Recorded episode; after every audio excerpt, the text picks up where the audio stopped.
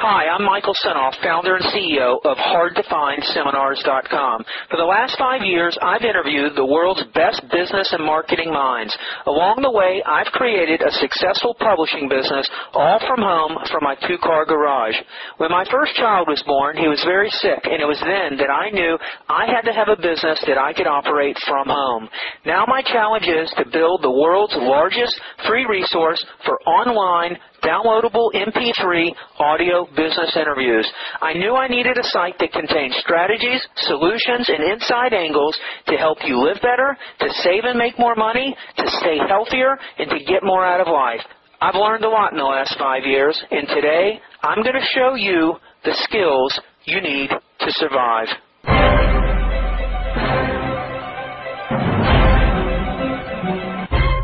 Hi, it's Michael Senoff with Michael Senoff's hard to find seminars dot com. The title of this interview is called How to Strike Marketing Gold, Money-Making Secrets Straight from the Lips of Legendary Direct Marketing Guru Denny Hatch.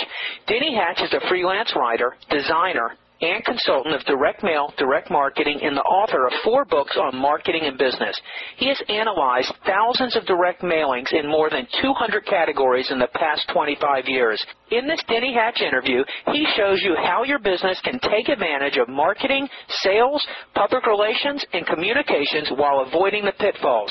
The cornerstone of Denny's success, no matter what you're selling, you're in the business of acquiring repeat customers. Listen as Denny Hatch reveals historic and fascinating stories about the billion-dollar offer that still brings in droves of subscribers, the four-martini lunch that launched Who's Mailing What, sensational snake oil salesman, how the Supreme Court kept the promotion alive, the wit and wisdom of a host of marketers like Melvin Becker, Ed Myers, Ted Goldsmith, Bob Hacker, Melvin Powers, Kurt Strohacker, Bill Jayme, Gary Halbert, Drew Kaplan, Lee Pierce, Jay Abraham, and many others.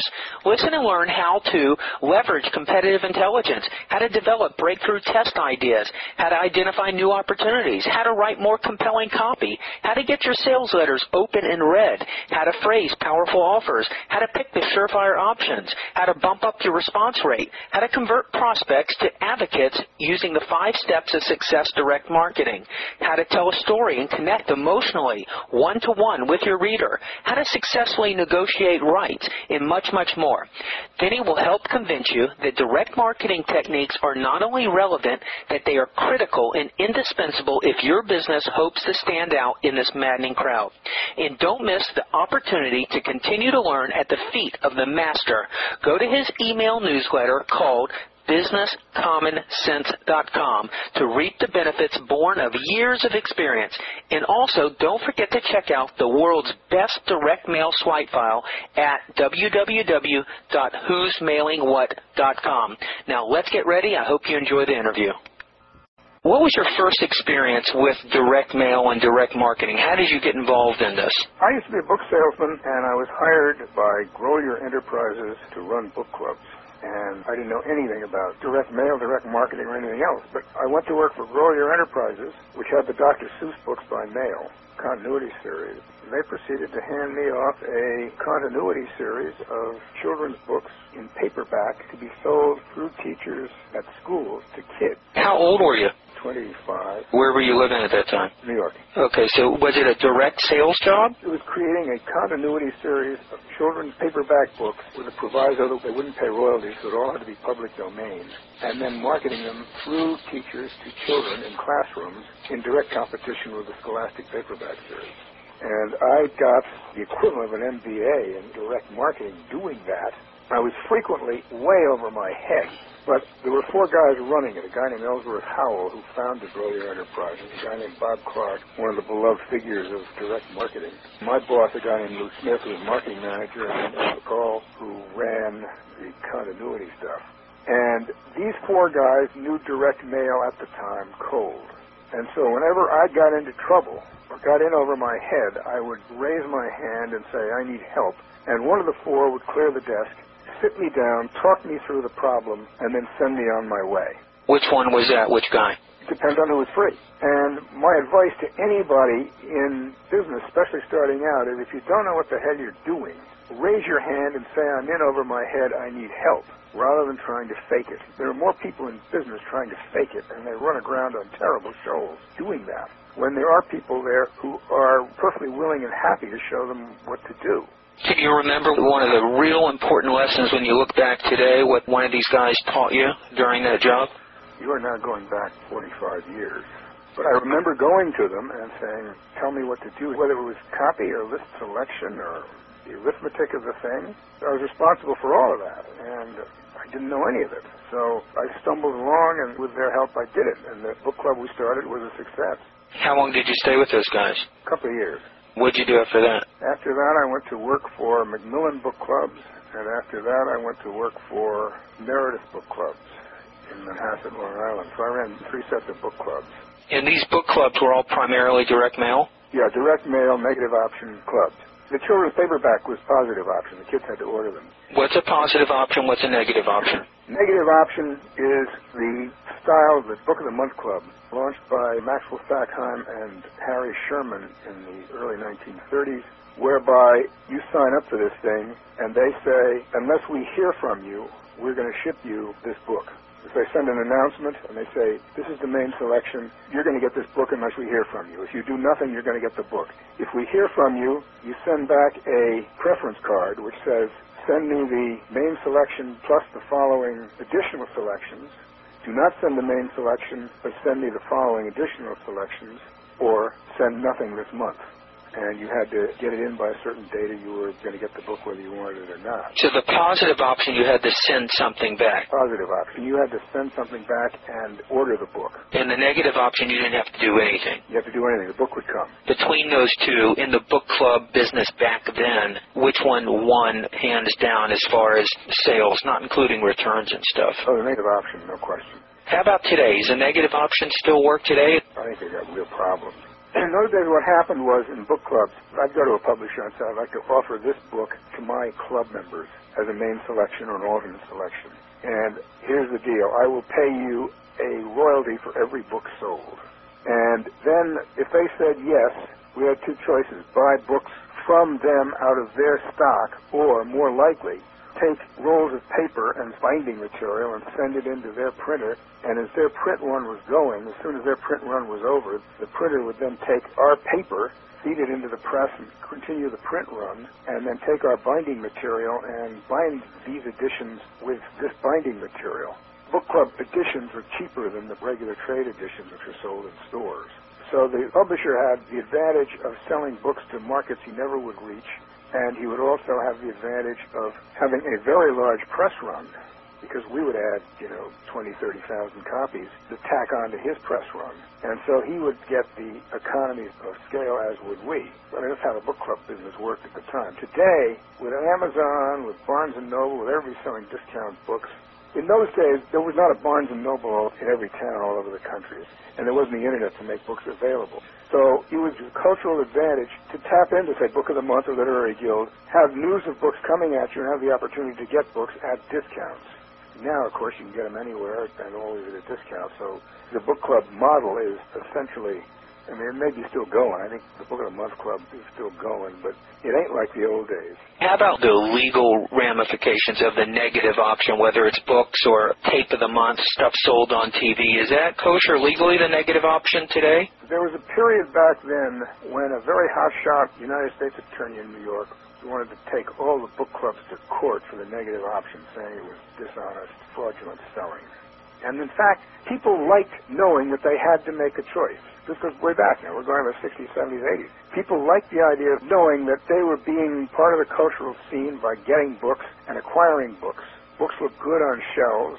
In the business of continuities, where you have, say, a twenty-volume set and you ship one a month, people bought those not so much to read as for furniture, to be on shelves, to show off to their friends and neighbors and family that these were cultural people and they had shelves full of books. So at that time, people liked the negative option. And the United States attorney finally dropped the whole thing after much angst throughout the book club business. Now, the negative option, I don't think they use it particularly. I mean, American Express will send you an offer for a free planner for the next year, and all you do is pay postage. And in small type it says, and then thereafter we're going to send you a planner every year, and you'll be billed such and such. to American Express to have done that. But it's cumbersome stuff, and I think most American Express members keep all their calendar stuff on a computer or on a BlackBerry now. Yeah. So how many books have you published yourself personally? I published three novels in the nineteen sixties and seventies, late sixties and seventies.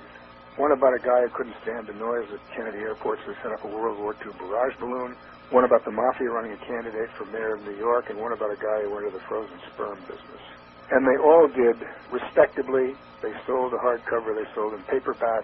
All of them sold in the movies, and never a movie was made, but, you know, I got some money. So you sold movie rights? Yeah, but no movie was ever made. I got some nice stereo and stuff like that from the movie money, but no movie was ever made. Give me an idea. What did movie rights sell for? Back then, anywhere from one thousand dollars to thirty thousand dollars.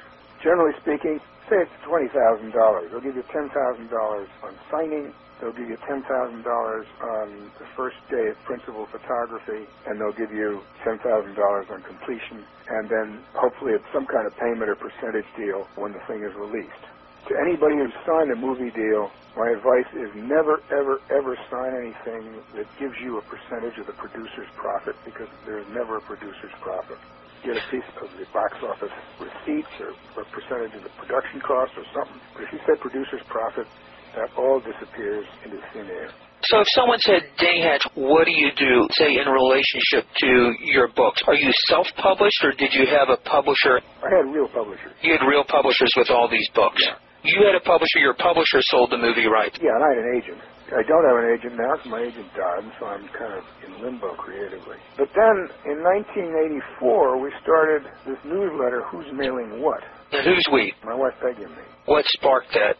I went to a lunch with the Direct Mail Writers Guild in New York, and a woman named Dorothy Kerr, who was circulation director of U S News and World Report, said the way to be successful in direct mail is to collect mail and see who's mailing what, and find those mailings that keep coming in over and over again, which means that they are control and they are making money for somebody. Note those and then steal smart. So I started collecting junk mail.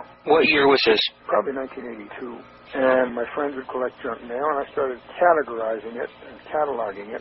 How did you start collecting? Did you sign up and get on every major list? I got on lists, and I had my friends send me the stuff and get the stuff and all. This was pretty small at first, but there's a lot of direct mail out there then. And I kept it in one file drawer, and it became two, became four, became several file cabinets, became a bunch of file cabinets. There was a fellow copywriter named Harry Walsh, a lovely guy. And he would call me up and he'd say, I got a client who's doing a World War Two series. You got anything on World War Two series I could look out to make sure I'm touching all bases? And I'd say, yeah, come on over. I got one from Time Life and I got one from Columbia House. So he would come over and he would make copies of this stuff. And he'd go away and he'd use these as models. He didn't steal from them, but all the elements that had to be put in there gave him ideas for his own version of them. And one day he took me for a very, very wet lunch. What do you mean by that? You mean four martinis lunch. We used to drink a lot in those days. I missed the three martini lunch. Harry just packed it. Harry would start writing at five or six in the morning. He'd quit at noon and spend the rest of the day drinking. Yeah, poor guy died. He was an alcoholic? No, no, no, no.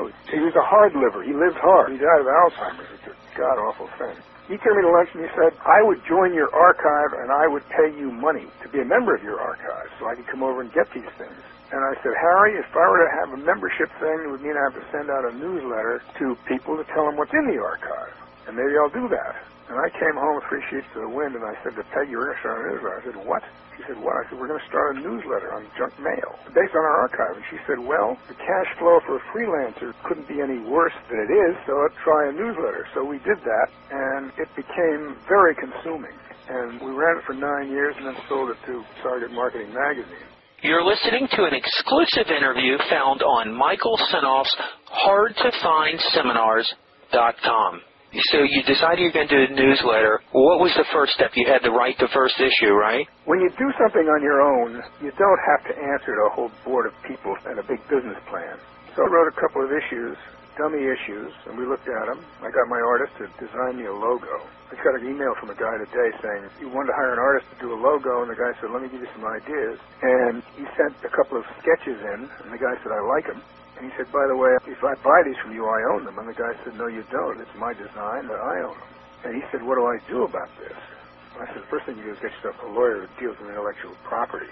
But another thing for your clients your readers, which is very important, is when a writer has produced something off his computer, the minute it is in his brain, he owns it. The minute it comes off his computer, he owns it. The minute he sends it in to the client, say it's a circulation thing for a magazine or a man for a product, the minute he sends it into a client, he still owns it. And if the client uses it without getting what's called a work-for-hire agreement from the guy, the guy still owns it. And if the client starts making zillions and zillions of dollars, the copywriter can say, I own this thing and I want it back. So my advice to anybody is to get a work-for-hire arrangement before you take on a copywriter so that you own whatever that copywriter produces. Because with the exception of salaried workers, if you're on salary with somebody and they're paying you salary and benefits, the company owns everything you do for them. If you hire an outsider, the only way you have that kind of ownership is a work-for-hire contract. Of course, my advice to any copywriter is don't sign a work-for-hire contract. All right, so these first couple dummy issues of Who's Mailing What, you owned it, you guys put it together yourself. Oh, I owned the whole thing, yeah, sure. How did you start getting subscribers? Did you rent a list? I wrote a dummy issue to see what the hell the thing would look like. Then I did what is known as a dry test. You know about dry tests? I do, but why don't you tell me what a dry test is anyway? Take the newsletter example. If you're going to start a newsletter, you can start publishing a newsletter, then try and sell it. And you spend a whole lot of money producing the newsletter, printing the newsletter, and now you're trying to sell it. And this goes for any kind of a product. As opposed to creating a mailing which shows and describes the product and asks for an order, even though the product does not exist.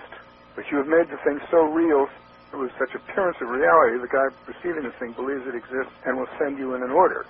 If you get enough of those, even though you don't know how the pay-up is going to be, and even though you don't know whether the guy's going to renew because the guy hasn't seen the issues yet and decided whether he likes it or not, you at least get some idea whether this thing has legs, or somebody says it fogs the mirror. Then, if the numbers look right, you can do a confirming test, or you can produce the thing and do a wet test, which means you print the newsletter and send it out and see who the hell pays for it. What's a confirming test?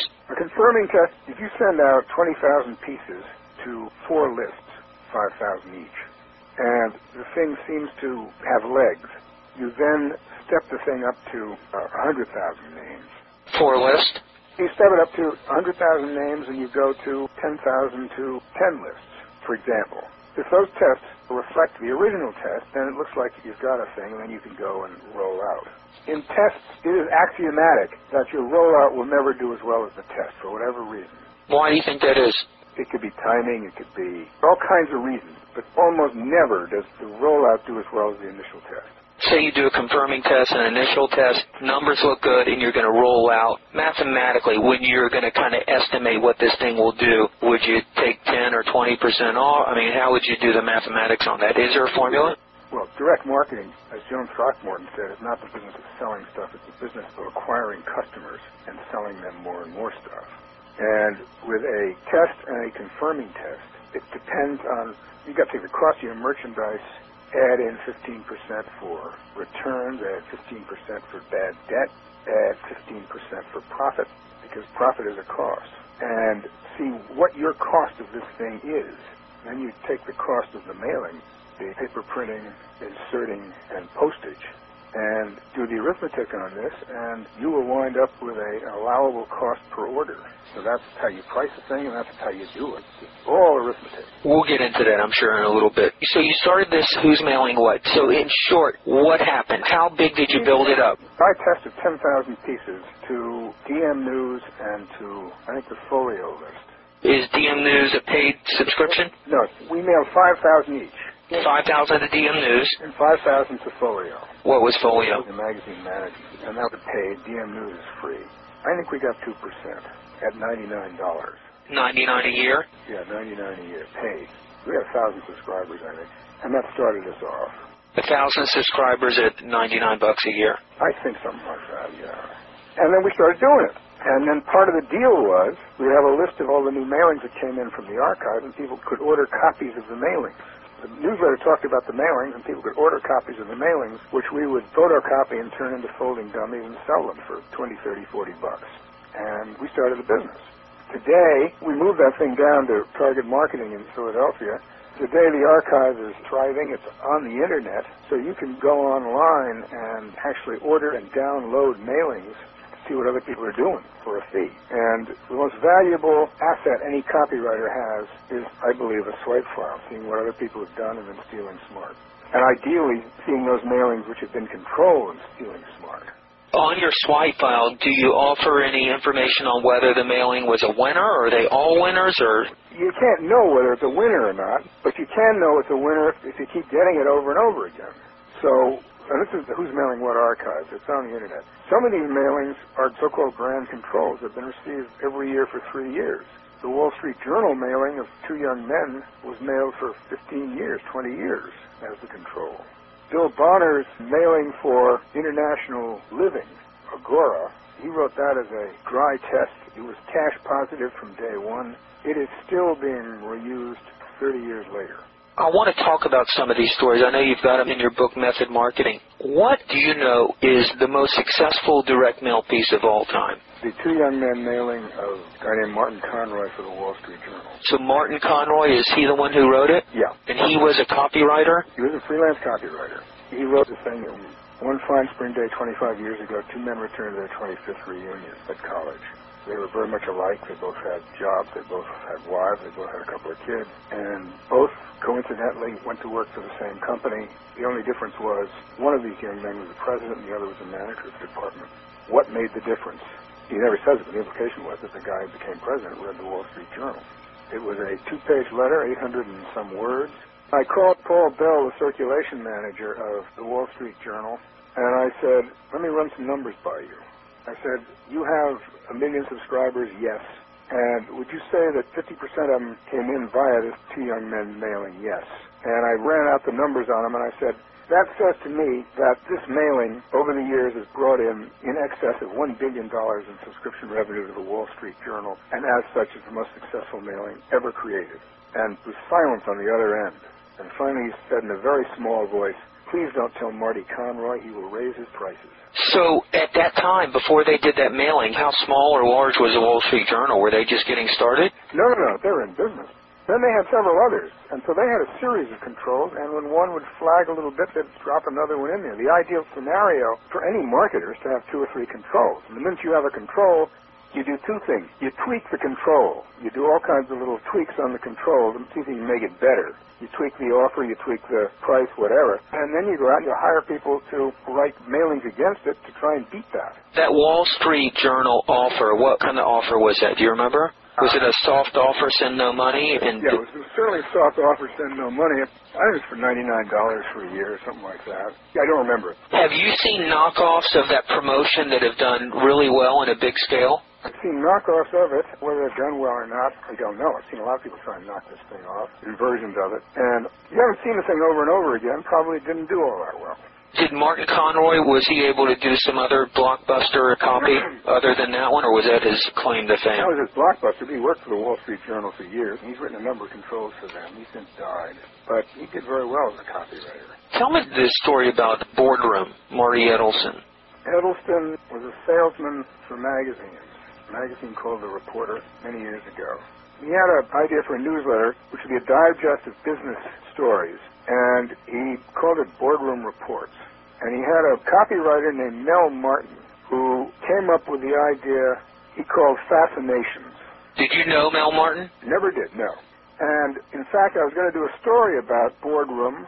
Marty Edelson had two subscriptions to Who's Mailing What, and I said, I want to do a story about your mailings. I see so many of them.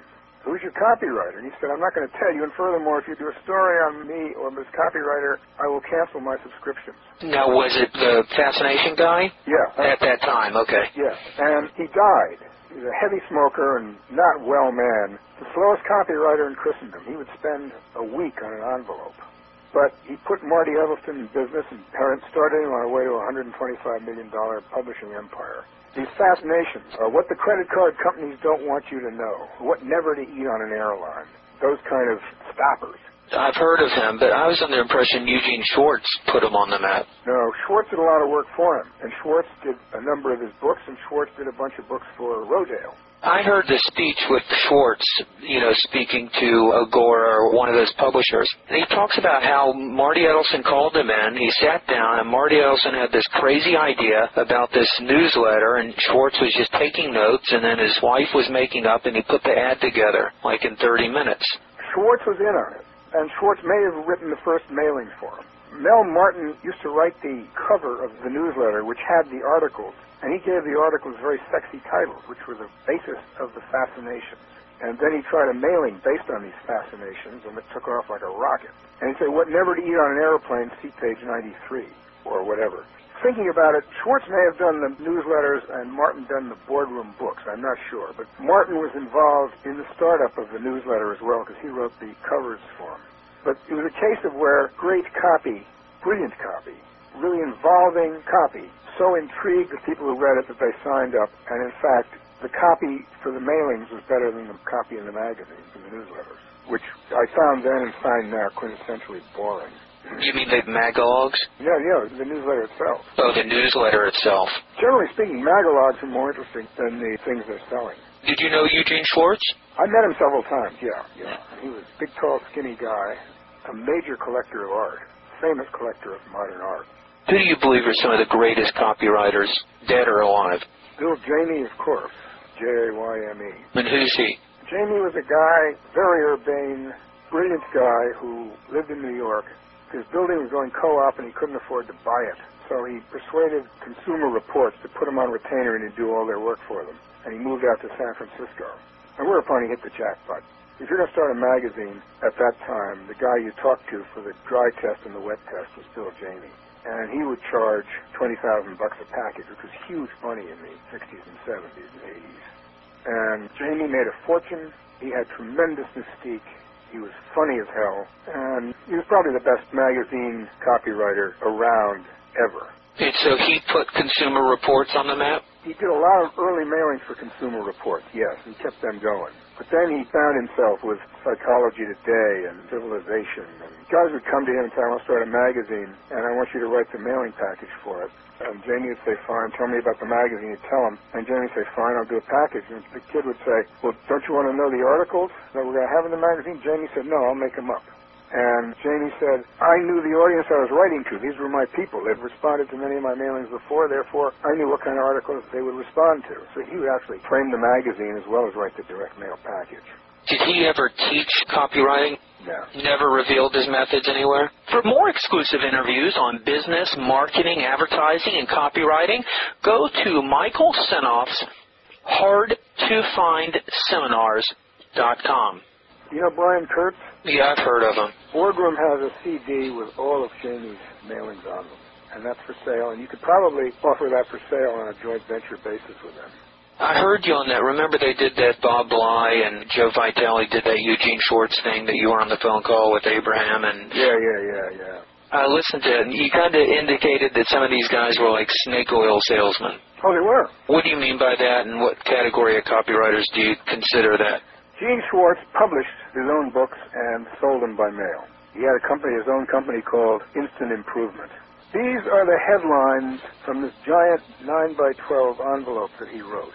How modern Chinese medicine helps both men and women burn disease out of your body using nothing more than the palm of your hand. How to treat high blood pressure, bursitis, and arthritis and prevent them from degenerating further or even reverse them simply by massaging the outside of the legs in a downward way. Eventually throw away your glasses and never need to see an eye doctor again simply by rubbing around the eyes for a few minutes every day. Free, how to rub your stomach away. The simplest and most natural way to lose weight is by this effortless two-minute exercise. By applying this exercise faithfully, he regulated his bowel movement, lost forty pounds, and was filled with new energy. In just a few weeks, she had lost five inches in her waist, hips, and thigh area. That's just crap. But it sold a ton of books. It's an interesting story about Schwartz, too. The F T C was all over him for this stuff, for this kind of copy. And I think he took it up to the Supreme Court. Yeah, I heard he took it to the Supreme Court. And you cannot say something that is not true in copy. However, in publishing a book, a book cannot be censored. So you can say all this stuff in a book and publish it because it's free speech. Then the question is, okay, if the book says that, can your promotion make the same claims as the book? And Schwartz argued, yes. The book makes these claims, therefore the promotional copy for the book should be able to make the claims, and the Supreme Court upheld it, so he was allowed to write all this stuff. He was entangled in legal stuff for years, I'm sure. Oh, yeah. Oh, yeah, yeah, yeah. But he won that one, and if the book says it, the mailing can say it. It's a huge win for him. Was that a win for the direct mail industry, do you think? Probably. I'm not sure it was a win for the consumer. It was an important decision. Well, so he talks about in headlines, at least from the stuff I've learned from him, the purpose of the headline is to get attention and to get them to read the next line. And his headlines, even though it was in the material, it may have not had anything to do with the product or service. Really, the main goal of that was to get them to read on. He said the headline is the ticket on the meat. And so the worst sin you can commit is to run an ad with no headline. Axel Anderson, my guru, said the headline selects the audience. If your headline is about natural healing and you're going to somebody who is a heavy smoker, chances are you're not talking to that person. What other copywriters do you think were just all-time greatest? Like you gave me one example. Who else do you admire? Mel Martin, Eugene Schwartz, Jay Abraham, outstanding writer. Did he write all his main promotions back in the eighties? Yeah. There were a bunch of guys, Jay Abraham, Gary Halbert, guy named Drew Allen Kaplan, who I call were masters of what I call California hype. That was really intense, very, very hypey, excited, filled with promises, filled with benefits, breathless benefits. You just got to order this thing because there's just so much in it. It was never my style. I was never Jayme's style. But these are guys who really made people believe they were going to live to be one hundred fifty and all that stuff. Do you know of any great promotions Halbert did, direct mail-wise? I'm grappling with Gary Halbert. You're going back a while. Halbert did have a theory, and this is directly related to direct mail. When mail arrived, you sorted into two piles, the A pile and the B pile. The A pile is the important stuff. The bill is a letter from your kid in Iraq, notes from family, Social Security check, all that kind of stuff. The B pile is everything else. Halbert said if you can create direct mail packages that people thought should be in the A pile, and we put them in the A pile, you were way ahead of the game. And he tried to do that. My reaction to that is, if you put a piece of junk mail in the A pile thinking it's an A pile letter, and then you find out it's a B pile direct mail package, you'll feel ripped off and be pissed off and chuck it out. So there are two theories on that one. As a gal named Lee Pierce said, all direct mail is opened over the wastebasket. Now, who is Lee Pierce? L E A Pierce, P I E R C E. She's a Chicago copywriter. Did that come from her, that yeah. statement? Yeah. Halbert used to quote that. Did he? Maybe she got it from Halbert. I don't know. I first heard it from her. So from what you know about direct mail, there's been people who have tested A pile, blank envelope, live stamp compared to teaser copy on the envelope. Yep. Which one's better to go? You got to test. Every offer, every mailing, every product, every list is different. I did an interview with Melvin Powers, and he was talking about he would test only a thousand pieces to get a good idea. He says thousand if you're hesitant, do three thousand. What do you think is a good statistical test for a direct mail promotion? When I got into the business, the benchmark was five thousand. The reason for the five thousand was the benchmark response to direct mailing was two percent. Two percent of five thousand is a hundred orders. one hundred orders is enough of a back end to be statistically viable to see how the buyers would perform. So if five thousand would bring you one hundred orders, with one hundred orders, you could tell what the attrition would be, what the profit would be, and so on. Today, the normal response to direct mail is, I believe, not anywhere near two percent. So you've probably got to mail ten or fifteen thousand. Ed Mayer, M A Y E R. He was a guy who worked for, I think, one of the big agents. He said success in direct mail is dependent on the following formula, forty percent list, forty percent offer, and twenty percent everything else. And that, of course, pisses off copywriters, because the copywriters is the twenty percent everything else. But when you think about it, you send it to the wrong list, you're dead. You send a bad offer, you're dead. But if it's a great offer to the right list, the other twenty percent is about right. And Dick Benson, the great guru Dick Benson, says, I know of no direct marketer who spends enough time on lists. Tell me the story of Kurt Strohacker. Kurt Strohacker is a guy who loved cars, fixing up cars, restoring cars. and he started a company called Eastwood, which offered to car restorers, people who like to tinker with cars. Not Jay Leno, who has one of the great car collections in the world, but the guys who work for Leno, those kind of guys who do all the tinkering and restoring. And he put together a catalog for car restorers, not the model-specific parts, but the stuff to do bodies, the paint stuff, and all that kind of thing. And Strohacker was interesting because when somebody went to work for his company, Eastwood, no matter what they did at the company, whether in the mailroom or executive vice president, the first thing they learned to do was to answer the phone and become a telephone sales rep. So that, say, at Christmas time, when sales were really hot and people were ordering like crazy, they could just put out an all-points bulletin all over the company and saying, you are now a telemarketer, and all the people would have on their desk the computer stuff needed to take orders and fill orders. And that's a very interesting idea for a catalog company or any kind of company, that rather than put people on hold or anything else, just make sure that everybody in the company is a capable rep and knows how to, one, take an order and then also upsell. If you're buying this kind of paint, the best brushes for you to use is this eighth-inch brush for the detail work, this quarter-inch brush for bigger patches, and the five-inch brush for big swat. I don't know. And you're selling more stuff and more stuff. I don't know whether catalog companies do that now, but certainly smaller companies should do it if they don't. Others have telemarketing divisions, and when they run out of people on the telephone, it can often spill over to people at home and whatever who can take over stuff. But it's a good idea to have everybody in the company know what it's like to sell your product. Can one still make it in the direct mail business with the rising cost of postage and space advertising? Absolutely, absolutely. First of all, with the Can-Spam Act and with the Do Not Call list, I believe direct mail is the workhorse of direct marketing. Is the direct mail industry in jeopardy for any of these type of laws or do not mail lists, things like that? A lot of people have been muttering about that for years. But I mean, it's free speech. What the hell? You know, you're not intruding on the guy's telephone. You're not spamming in on the computer. And because of the cost constraints on direct mail, a number ten business mailing is probably five or six hundred bucks. You add in postage per thousand, fifty cents a piece. Well, if you're sending out a whole bunch of mailings to the wrong people, it doesn't take a whole lot of fifty cent pieces going down the sewer to have you start losing money. So the cost of direct mail makes it a very disciplined art, science, and business. The increasing costs have reduced the true junk mail. Yeah, that's now become spam. Before you sold off your Who's Mailing What, how many subscribers did you have for that? At the peak, we had seventeen hundred. Did they make you an offer? Did you? Yeah, I ran into somebody and said, I'd like to get into a magazine rather than do this damn newsletter for the rest of my life. And Target Marketing Magazine was in deep trouble. And so we cut a deal, and I sold out the company and moved to Philadelphia. You sold your Who's Mailing What? Yeah. And then did you acquire Target Marketing? No, they acquired me. Oh, they acquired you. And I moved to Philadelphia, and we ran Who's Mailing What out of Philadelphia and took over Target Marketing and saved it. I could not take the corporate nonsense, so I left after about five or six years. My wife, Peggy, is now publisher of Target Marketing, Who's Mailing What, and she started three or four other magazines and a whole bunch of Internet-based products. She's much savvier than I am. She's a much better manager than I am. The Target magazine, tell me about that. How many subscribers do you have, and what is it? I think it's thirty thousand or something. I don't know. It's free if you qualify. The interesting question now is, with all print magazines, how can you cut down this horrendous cost of paper printing, binding, and postage?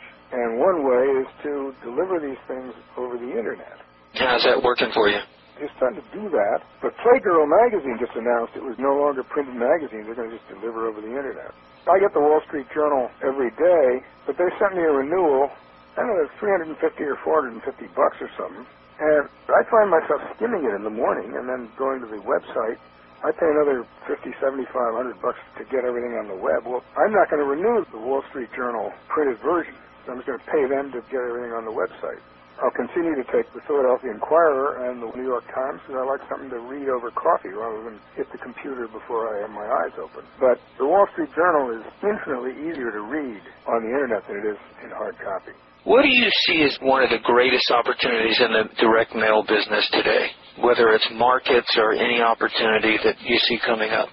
My sense is that anybody who has a product or a service that is unique and valuable and priced well, and understands the value of a single customer will do well. You've got a ton of people who are out there scrambling around for leads, doing all sorts of stuff to get leads. And they don't know what the hell to do with the lead once they got it. They don't know how to write that person and thank them for the lead in a personal way, make them a great offer, and bring them on board bit by bit and win them over. The five-step sequence for a great customer is you assume that a person is a prospect. Now, you assume that a person is a suspect. It's anybody out there on a list that's a suspect. And if you can turn that suspect into a prospect and then sell that prospect, turn him into a customer, you're well along. Then the deal is to get that customer to buy again from you and become a repeat customer. And the ultimate fifth step is to get that person to be an advocate for you. And in fact, tell people you have great product and a great service and a great company, and they should be customers of yours too. That's a five-step thing. Now, you see all the crap you get on your computer in terms of spam every day. And here are people just throwing eggs against the wall hoping some of it will stick. And there are no serious money constraints on using the Internet for marketing and soliciting. Unlike direct mail, which costs fifty cents a piece, this thing costs fifty cents for fifty thousand, I don't know. So people just do anything they want, and the result is there's always ten, fifteen, twenty people who are stupid enough to sign up for one of these things. But I think successful selling on the Internet requires a background in all facets of old-fashioned direct marketing. You go to the right list. Instead of a teaser on some envelope, you have a subject line, which is irresistible. And the subject line, when you click on it, it dissolves into something that gives you benefits, benefits, benefits, and so on. And that's true of direct mail, true of the Internet. Many people are just looking for as many names as they can get hold of and get as many responses as they can get and hope some of it sticks. But that's not great at building a business. Are you still doing copywriting packages today? I will. My time is limited, and I'm not actively soliciting clients. Tell me about one of your best copywriting successes, a package that you wrote, and the results it gave for the client. I had two or three long-term controls. One was for Archaeology magazine. They came to you? Yeah, they came to me. And the day I sat down to write that, a Greek archaeologist went into a mound in northern Greece and came upon the tomb of Philip of Macedon, who was the father of Alexander the Great. This was on the news? This was in the news. It was in the newspaper that day, and it was an electrifying discovery. And that find went on to become a major museum show called The Search for Alexander, which is in Washington and metropolitan New York and around the world. But the stuff that this guy found, I'm going in and finding it was electric. And I told that story in the letter and said that you can be part of this kind of thrilling high adventure in archaeology and reliving the past and finding these great treasures. And that thing was controlled for five years. Probably the best package I ever wrote. So how many subscriptions did it sell? I don't know. This is way, way back. And you were paid as a copywriter a fee to write the package, and did you earn royalties every time no, they mailed? No, no, no, no, no. It was just a one-time fee? Sure. I've talked to Bill Jayme about this. A lot of copywriters go on the royalty thing. And for a copywriter, you can make a lot of money. But for the mailer, let's say you have three or four different packages out there, and you decide to combine some pieces. You use a Denny Hatch envelope with a Bill Jayme letter with a John Francis Ty circular with somebody else's order form. And what the hell do you do if all these people are on royalties? So Jayme used to say you just want to take the money and run. It was too complicated otherwise. So Jayme never did royalties? No, no. Just one-time fee and you're done? One-time fee, yep. And the guy owned it. I'm not real comfortable with royalties. First of all, direct marketers are not set up for royalties. Book publishers are set up for royalties. You have a contract, you have an inventory control system which is tied into the accounting, books out, royalties in, books returned, royalties deducted. With direct mail, you sign a royalty deal with a marketing manager, and then the marketing manager is fired, and some new marketing manager comes in, doesn't know anything about the royalty deal, and is mailing your piece all over the lot, and you have no idea how many you mailed. And it's very untidy in the direct mail business because they're not set up to pay royalties. I think you're better off with just an upfront fee. What prompted you to write the two thousand two hundred thirty-nine Tested Secrets for Direct Marketing Success? Did that come before Million Dollar Mailings? Well, Million Dollar Mailings was before that. All right, let's talk about Million Dollar Mailings. What prompted you to put that together, and was that an effort to help promote your Who's Mailing What? Yeah, basically all the business books I've written have been to legitimize what I do. I never expected to make a whole lot of money on any of this stuff. But the back end was the Who's Mailing What service. I didn't really start writing business books until I went to work for Target Marketing. But that gave legitimacy to me as an editor of Target Marketing, legitimacy to me later as a direct mail consultant. the two hundred thirty-nine Tested Secrets, which I did with Don Jackson, we knew that there are people all over the industry who had experiences and rules of their own that they'd worked on. And I wrote seven hundred fifty people, and I said, we're putting together this book.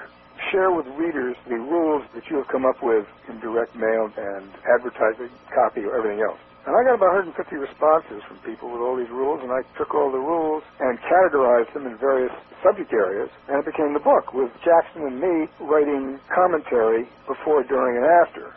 Axel Anderson, my great guru, we were going to call it two thousand three hundred thirty-nine Rules. He said, the word rules doesn't sell, call it secrets.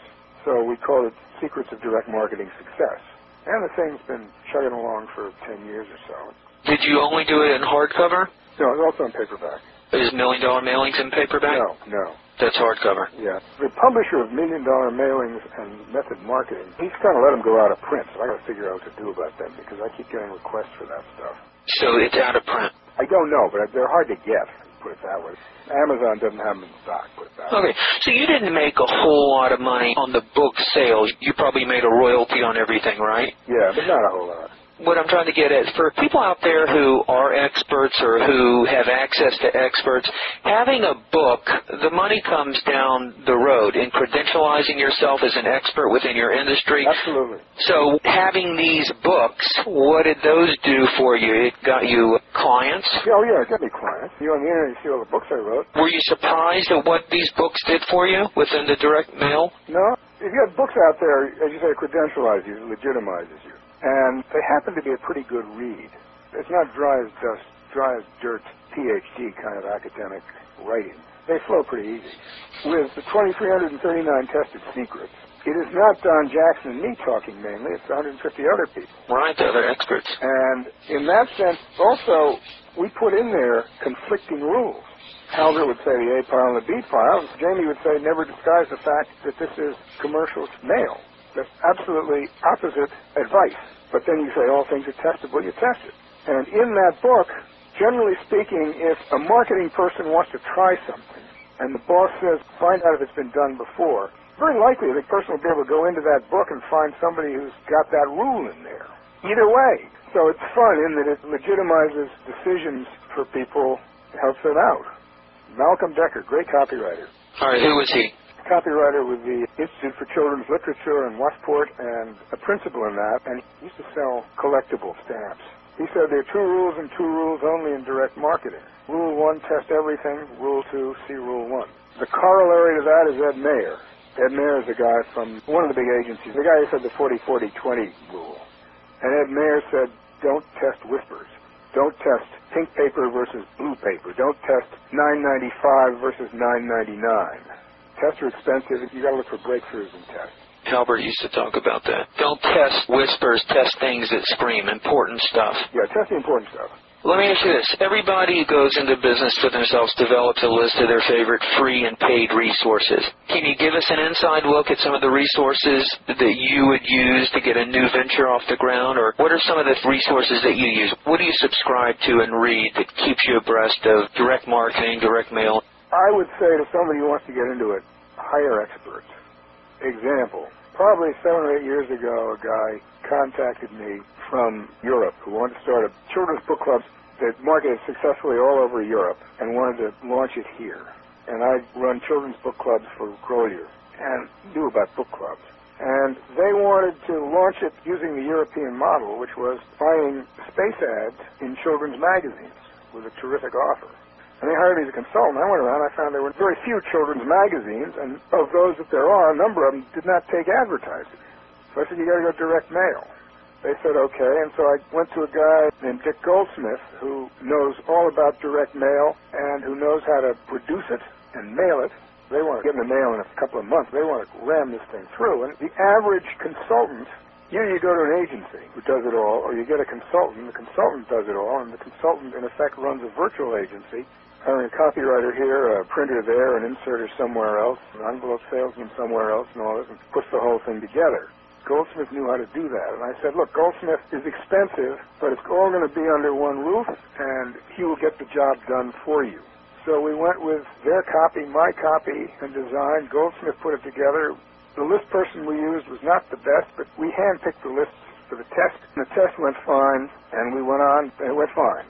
But I'm saying, if you want to launch something, hire good professionals. Don't screw around yourself. Don't try and be a copywriter yourself. Don't try and be a job out printing yourself. Find and get a good list broker, good printing broker, somebody who knows what the hell they're doing, and get professionals to do it. You're going to lose your ass. Where can my listeners find a good, reliable resource for these professionals?